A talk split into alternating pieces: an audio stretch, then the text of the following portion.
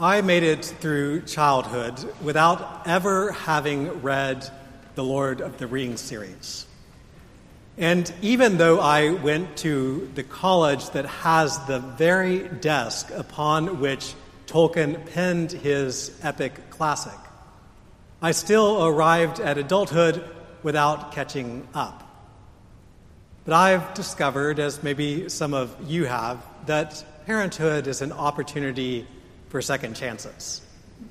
So it is that my daughter Lily and I have been reading through the series.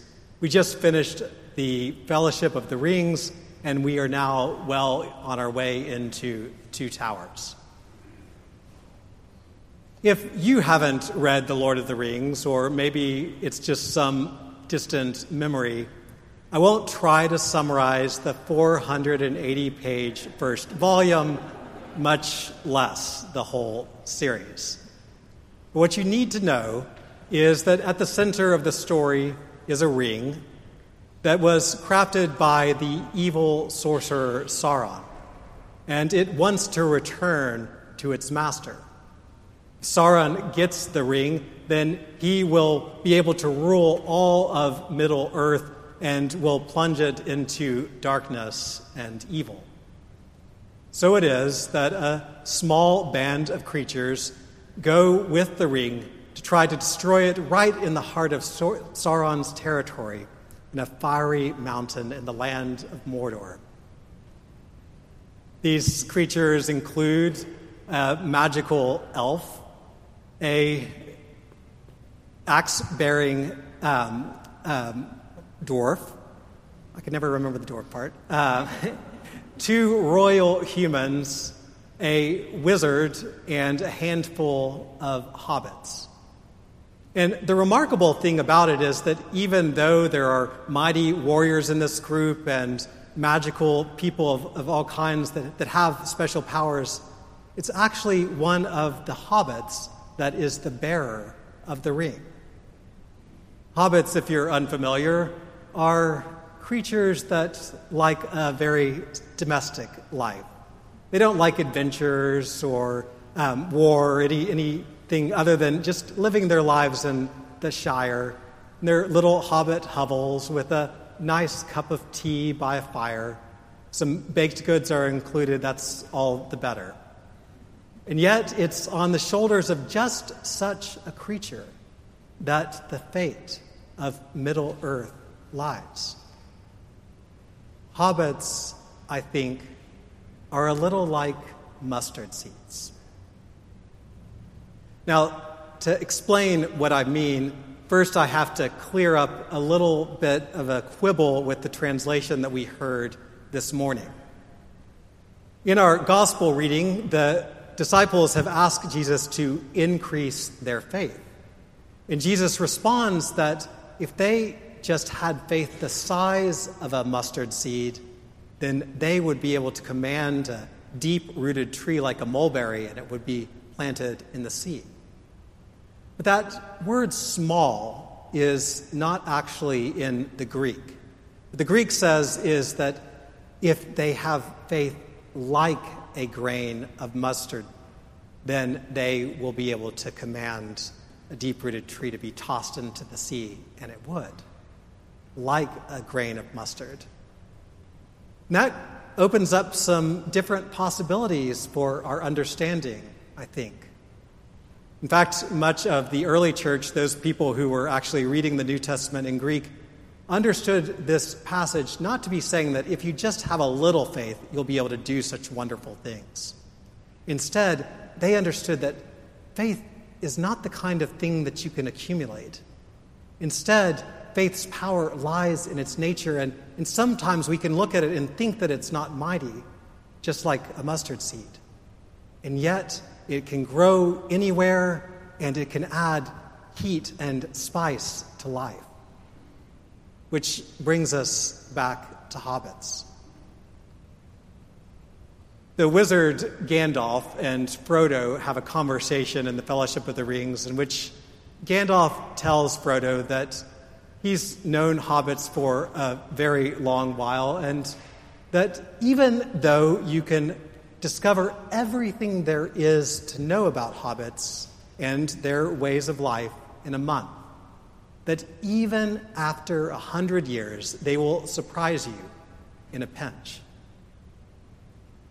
So it is that, that magical elf Legolas and the royal king um, Boromir and the, um, even the wizard Gandalf are all tempted at various times by the power of the ring. But it's Frodo, this little furry footed hobbit, who is able to bear the ring faithfully and to ultimately bring it to its destruction. And part of the way he does this is that, like a mustard seed, a mustard seed doesn't grow in and of itself, it doesn't have power in and of itself. Instead, the seed is connected to a whole flow of life. It needs sunshine and water and soil, a whole community of life in which it can grow and thrive. And so it is with Frodo. He depends on his friends. He doesn't imagine that he can do it all on his own. And yet he's tapped into some sort of deep goodness that allows him to carry on with his quest. That's what the life of faith is, Jesus, I think, is trying to tell us. That the life of faith is not about accumulating some thing that we need to possess, but instead joining our life into the community of disciples, into the community of the church, but also, even more importantly, to join our life through faith into the flows of God's love. And that when we are joined in that, we can do and accomplish amazing things. And that makes me wonder who are the bearers of that kind of faith, that mustard seed faith in our own community? Who are the hobbits in our church, if you will? It's a possibility that's open to any and all of us. But it won't happen if we try to gain power or try to live our lives through our own personal spiritual prowess, our, our own faith. Instead, will come if we connect ourselves with the community of faith. And in that, join in God's flow of love and bring that love into the world that so desperately needs it. There's another point in the Fellowship of the Rings in which Frodo laments the dark time that he lives in. He tells Gandalf that he wishes that this all hadn't happened in his time. Gandalf responds that everyone who lives in such dark times wishes that it wasn't their time. That all we can do is to accept the time that we are given and to do what we can with it. This was certainly true for Tolkien himself, who lived through the darkness of two world wars. Certainly true for Jesus and his disciples as they tried to live out their faith in the midst of Roman occupied Palestine. And the temptation in such times is to, to grab onto power and to, to try to overcome evil, as many people along the way are tempted. They just want to get the ring and, and use it for good. But instead, the way of faithfulness, the way of the mustard seed, the humility of hobbits, is to live out our faithfulness not through an act of power, not through an act of accumulation, but instead through obedience. By being obedient servants to the call that we are given. And when we are able to do that, we are able to be joined into a power that is far greater than we could ever hold on our own. So let's not ask with the disciples that Jesus increase our faith. Let's instead ask that we might have faith like a mustard seed humility, like a hobbit.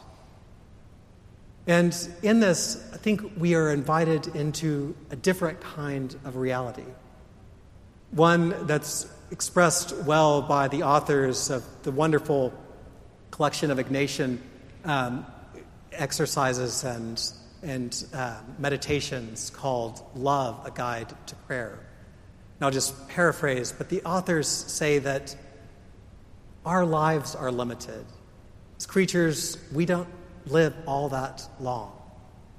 But to achieve our fullness of who we are, we have to surrender ourselves to God's faithfulness that is always present to us.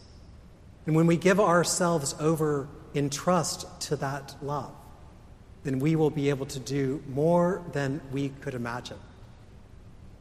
We might be able to command mountains and they will be moved or to say to uproot, deep rooted trees that they should be uprooted, and they will.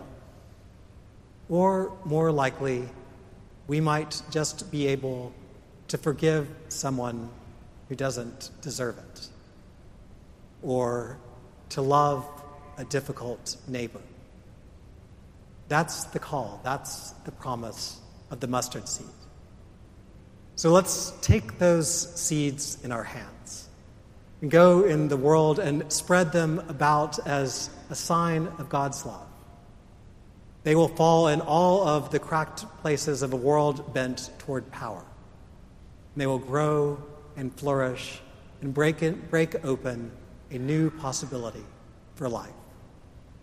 Amen.